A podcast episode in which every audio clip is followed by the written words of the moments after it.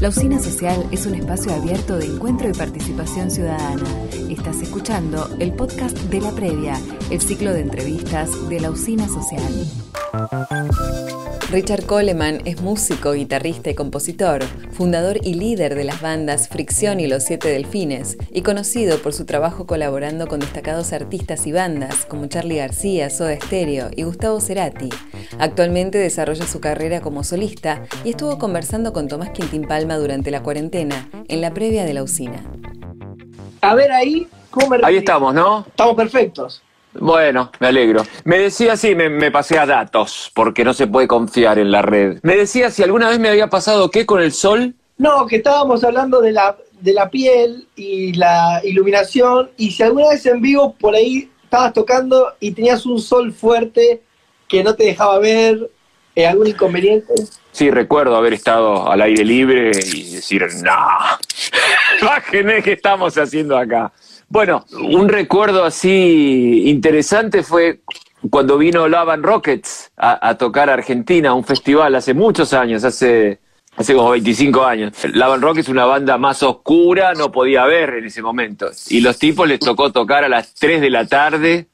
El violero estaba, parecía la mosca, viste, directamente. Y quería que lo sacaran, que tocó rápido, creo que tocaron más rápido los temas. Eh, hay algo de la, de la estética de rock y de la banda en escena que por ahí, eh, digamos, tiene que sostener una identidad, un estilo, y por ahí se encuentra como con, todo un escenario que le es adverso. ¿Te pasó que la ropa del show no la uses en tu vida, y no, o sea, que solamente sea para el escenario? Mira, en realidad trato, o sea, la ropa de show tiene un periodo, hay un periodo que va de- de- del show al placar, a la tintorería, al show, y después en un momento decir, bueno, ya está, ya fue, sale, sale a la calle, ¿viste? Generalmente eh, eso pasa o porque la usaste muchas veces o porque ya, ya la gastaste, ¿viste? Entonces ya está para, para usarla, qué sé yo. Eh, pero en los 80 no, en los 80 se vivía vestido de show. Era, era, era toda la semana igual, ¿viste? Era, te bajabas del show y el problema era que se te iba corriendo el maquillaje, ¿viste? Se te iba chorreando el, el rímel y, y quedaba también. Entonces, qué sé yo, al día siguiente del show tenía un poquito de onda esa decadencia, ¿no? Los pelos así medio bajados y el, el maquillaje corrido, la barba crecida, entonces tenía como una decadencia elegante. Pero ya lunes, martes, loco. Hay que terminar con esta. Y esos 80 eran muy distintos. Ponerle, eh, en mi juventud tenemos todos información al alcance de la mano, tenemos la computadora para buscar lo que queremos. Eh, Ustedes por ahí, alguien tenía algún disco o algún libro y otro no lo podía conseguir y ibas a la casa, eh, a la casa de uno. Eh, ¿Cómo llegaba la data? Digamos, ¿quiénes eran eh, eh, esos influencers eh, de los 80? Mira, influencer, el término influencer. En realidad había, uno elegía, ponele, para recomendaciones de discos, uno, uno, tenía algunas revistas o algunos diarios que, eh, en los cuales ya re- te reconocías en el tipo que hacía la, ¿cómo se dice? El review, la crítica del disco, ponele. Vos sabías que había un periodista con el cual tenías más afinidad que otro. Eso es como debe ser, es normal, ¿viste? O sea, vos tenés una onda con un- el perfil de, de- de alguien que te parece que tenés más coincidencias, entonces seguís por ese lado. Entonces hay cuando lees que, que qué sé yo, yo lo seguía mucho a Alfredo Rosso, que es un capo de los capos, y en mi adolescencia era uno de los, de, de- mis influencers. Richard, cuando te encontraste de, de grande con esos críticos que vos leías cuando eras chico, ¿qué pasó cuando creciste y de golpe te, te convertiste en una figura fuertísima de la escena musical argentina? ¿Cómo dialogaste como con esos críticos? Porque vos los leías y después terminaron como escribiendo sobre tu obra, tuviste diálogo con ellos, eh, pudiste agradecerles. Mira, qué lindo, me hiciste acordar un momento muy, muy copado. Hace, hace varios años ya, eh, lo he visto de nuevo, pero hace unos años Alfredo Rosso, justamente el que te nombraba recién, Alfredo Rosso era uno de los directores de, de la re- una revista que se llamaba El Expreso Imaginario, una revista de los 70, que era una revista de, de cultura alternativa en general, no era solo de rock, sino que era, bueno, hablaba de rock, de ecología, libros, o sea, una cultura indie, digamos, ¿no? En los 70 que para, para pibes como yo era mucho, era, era todo. O sea, toda la información que no estaba en ningún lado en esa revista te, daban la punta como para que pudieras averiguar y, y enterarte, enterarte de lo que pasa en el mundo. Eh, bueno, Alfredo era uno de los directores, uno de los que escribía ahí, y también era el AIR, o sea, el director artístico de, repertorio de un sello discográfico que se llamaba Music Hall. Music Hall era una de las compañías de discos independientes de Argentina. Entonces él, y él decidía qué discos había que, sacar en ese momento. Y Alfredo sacó un montón de. hizo que Music Hall sacara varios discos de, King Crimson, por ejemplo. Eh, a ver, de Atlantic, algunos de Led Zeppelin. Eh, él estaba en, la selección del disco internacional que había, que había que sacar. Entonces, hace unos años me hizo una entrevista eh, a raíz de un álbum que saqué en el 2012 que se llama A Song is a Song. A Song is a Song es mi segundo álbum solista en el cual lo que, lo que hice fue reinterpretar, pero en el idioma original, una serie de canciones que en diferentes momentos de mi vida me influyeron, de alguna u otra manera. Eh, y lo que hice fue pasarlas todas a un, todas las canciones a un, a un formato, a, unos arreglos más bien minimalistas. Es un disco que no tiene batería y las canciones están hechas a dos guitarras o a guitarra y armonio, ponele, o un piano y una flauta, muy poquitito. Pero en el disco hay temas de Johnny Cash, de Brian Eno, de PJ Harvey, eh, de, ¿cómo se llama? De Black Sabbath, ¿entendés? Toda esa mezcla, ¿no? Pero como están, claro, está bueno porque como lo hice, lo simplifiqué todo el arreglo. entonces Killer. Psycho Y Psycho Killer. Psycho Killer lo saqué en simple después, es el simple de ese disco. Bueno, entonces cuando Alfredo me hizo la entrevista a raíz de ese disco, cuando terminó, viste, o durante la conversación, viste, yo le, agradecí así en público porque en realidad él fue uno de los pilares de mi carrera con su información. La información que él me brindó fue clave para que yo amara la música, ¿entendés? Y que me dedicara a esto.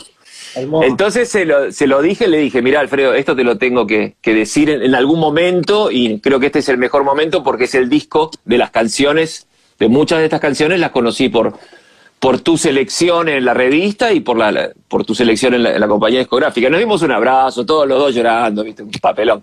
Pero, pero sí, claro, fue muy lindo. Con esto del arte de los discos, ¿Cuál es tu formato físico favorito? Lo más lindo, lo más lindo, el objeto más lindo es el vinilo, sin duda. Yo por suerte lo viví cuando lo tenía que vivir y ahora no, no, no tengo desesperación por el vinilo. O sea, realmente lo disfruté hasta que se dejaron de fabricar acá a principios de los 90, pero realmente, digamos, el objeto artístico que, en el que se puede transformar un vinilo es precioso, viste, la, la, tapa grande, la ilustración bien grande. Cuando venían esas ediciones lujosas con, con libro adentro, viste, era una cosa increíble. Y realmente era muy lindo tenerlo en la mano mientras estás escuchando eh, lo que tiene adentro, ¿no? Escuchas el disco y como no dura tanto, son 20 minutos por lado, entonces en esos 20 minutos tenés la tapa, la mirás, le, o sea, lees hasta la filigrana, ¿viste? O sea, al no tener tanta información, entonces vos leías quién tocaba cada instrumento, el detalle. Mientras más data tenía eh, el, disco, mejor. Además de la, de la parte artística, la ficha técnica. Claro, hoy no sé eh, si, si, cuando, si la canción es en Spotify, todas las bandas ponen la ficha técnica tanto como en el vinilo, ¿no? No, ficha técnica no hay. Pero está no mal. hay. Está mal. Está súper mal. Está súper mal. El otro día estaba escuchando. Eh, se lo conté a un colega tuyo porque fue algo que, me, me, emboló bastante. Estaba escuchando eh, un disco, el último disco de Baxter Dury. Baxter Dury está buenísimo lo que viene haciendo. ¿Lo tenés? A Baxter Dury es, ser, el hijo, de, de, de, Sex and Rock and Roll. Está buenísimo lo que hace, mal. Está bárbaro. Y tiene un bajista que te rompe la cabeza. Tiene un bajista que, claro, en un momento estaba escuchando el último disco y vuelvo a, escuchar las líneas de bajo en un momento, digo, que ya me habían llamado la atención, digo. tengo que ver, o sea, se destaca mucho, debe ser siempre el mismo bajista, tengo que ver quién es. Y empecé a googlear y empecé a buscar, no lo encontraba por ningún lado hasta que después de, y busqué bien, ¿eh? busqué, fui a las fuentes, leí notas, eh, las notas extranjeras, viste, del disco, y en un momento encontré la punta, googleé, y resulta que era el bajista de Robert Plant, el que había venido acá con los Space Shifters hace unos años. Entonces digo, ¿cómo puede ser que yo esté tanto tiempo buscando quién es el bajista de este pibe, que es un grosso, un grosso nuevo, joven, grosso, y la gente ni se entera, pues, no sé, ¿quién se pone a hacer el laburo ese que hice yo? yo porque soy loco, porque... Imagínate todo lo que hay atrás, los ingenieros de sonido, los productores, todo eso quedan recontra relegados. Es que, así que bueno, es, pero es así, es el signo de los tiempos. Ahora ponen las letras en Spotify, en muchos, ¿viste? La ponen en sincronía las letras. Eso está, está bueno pero bueno, por lo menos, ¿viste? ¿Qué sé yo? Pero realmente se nos priva de una información que la verdad que es, útil. Es útil para los músicos y es útil para el, el, como se dice, el que, el que disfruta de la música, ¿no? Cuando tenés eh, eh, así lugares con tanta gente que, que con Cerati te ha pasado de estar en lugares con, mucha gente, ¿se ponen nerviosos o llega un momento que que uno se acostumbra. Porque para mí, qué sé yo, tocar ante 50.000, 60.000 personas, no sé si se, se naturaliza, porque es como, es un acontecimiento, pero si lo haces tantas veces, llega un, momento que es una cotidianidad o siempre es un suceso fuerte. El día que yo esté tranquilo antes de salir a tocar es el día que yo no toco más. O sea, claro, no da, no, no, no, la, ansiedad, la adrenalina, el vértigo antes de dar el paso al escenario es parte del combustible también, ¿viste? Es lo que te mueve, lo que te motiva. Esa adrenalina, se genera algo ahí químico, obviamente, que tiene que ver con, la emoción, ¿no? Y te voy a contar algo gracioso, más que gracioso, singular. Ponele, el último show grande que hice fue en Ciudad de México, ponele que había 50.000 personas. Estaba de las chapas, estaba re ansioso antes de, de tocar, encima, viste, de salir y todo encima a ese show, ¿no? Cuando tuve que grabar el, el streaming mío, acá solo en mi casa con las guitarras, estaba igual o más nervioso.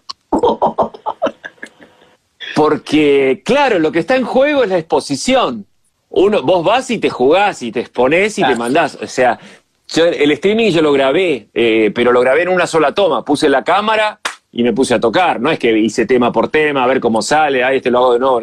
No, fui para adelante. Claro, porque digamos, hay que conservar de alguna manera el, ritmo de un show, ¿no? Eh, la, la, dinámica del show dentro de uno tiene que ver con la entrega.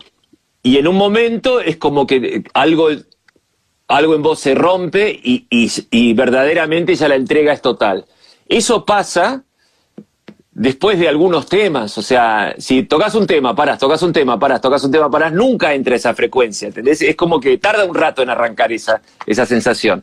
Entonces me pareció que estaba bien, cuando pensé en hacer el streaming, dije, bueno, lo voy a hacer grabado porque no le confío a la, al internet, no le confío la estabilidad de la red, si lo hago en vivo y no voy a saber, por ahí se corta, es un garrón, la voy a pasar mal yo y la pasa mal la gente. En cambio, al grabarlo, la pasé, la pasé mal grabándolo. Pero bueno, después me ocupé del sonido, de que estuviera todo bien, hice una pequeña postproducción, le mejoré un poquito el color y el audio como para que estuviera bien, y después lo mandé y lo subí. Bueno, primero agradecerte por haber charlado un rato con nosotros, teníamos muchas ganas que estés, y después tengo eh, dos así cosas chiquitas que te quiero preguntar. Eh, una es que la última grabación de Cerati es en un disco tuyo. Sí, sí, sí, sí, es el solo de, es la guitarra y el solo de el tema normal que salió en Siberia Country Club, es en mi primer disco solista, que bueno, Gustavo lo grabó en el, eso en enero del 2010, antes de, de que saliéramos de gira, y después que, bueno, lo que pasó. El disco salió, se terminó durante el 2010, salió en el 2011, finalmente. Ya pasaron 10 años, ¿no? ¿Viste? sí, sí, sí. Qué rápido. Tremendo, tremendo, pero para mí fueron de los 10 años así más productivos y con, de, mi carrera. Eh, estoy muy contento con los 10 años, esto que va a ser el año que viene de mi carrera solista. Claro, porque vos arrancás tu, tu, carrera solista cuando, cuando cortás con Cerati. No, yo el disco lo había empezado antes. Yo ya había empezado a trabajar en el 2009. Eh, yo ya estaba. Cuando él, cuando él saca Fuerza Natural. Claro, yo estaba trabajando en mi disco cuando él estaba trabajando en Fuerza Natural. Yo ya estaba eh, encaminado en eso, sí, sí, sí. Yo lo empecé a, trabajar en febrero del 2009, ponele, eh, Siberia Country Club, empecé a componer, a juntarme con, con Dani Castro, con el bajista de, mi banda, del Transiberian Express. Eh, empezamos a juntarnos para chequear el material, con Twitty González, que fue el productor, y lo gestamos ahí.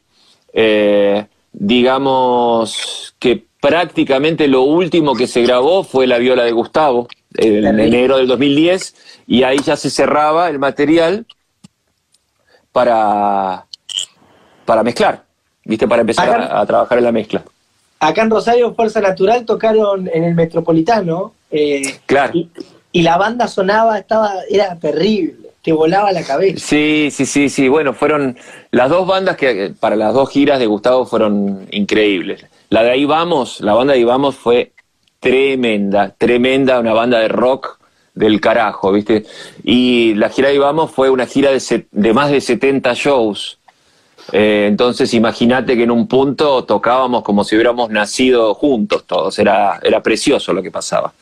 Y Fuerza Natural, bueno, fue, eh, fue interrumpida esa gira, pero veníamos muy bien. Fuerza Natural era una gira un poco más compleja, viste, la apuesta, era todo mucho más grandioso, para decirlo de alguna manera. Entonces eh, había un trabajo de, de espectáculo diferente, bastante diferente. Ahí vamos, era más palo y a la bolsa, ¿viste? Y eso me gusta. Richard Coleman en la noche de Usina Social. Vamos con todo. Escuchaste el podcast de la previa, el ciclo de entrevistas de la Usina Social. Te invitamos a participar de las diferentes actividades culturales ingresando a www.lausinaSocial.org o a través de nuestro Instagram, arroba.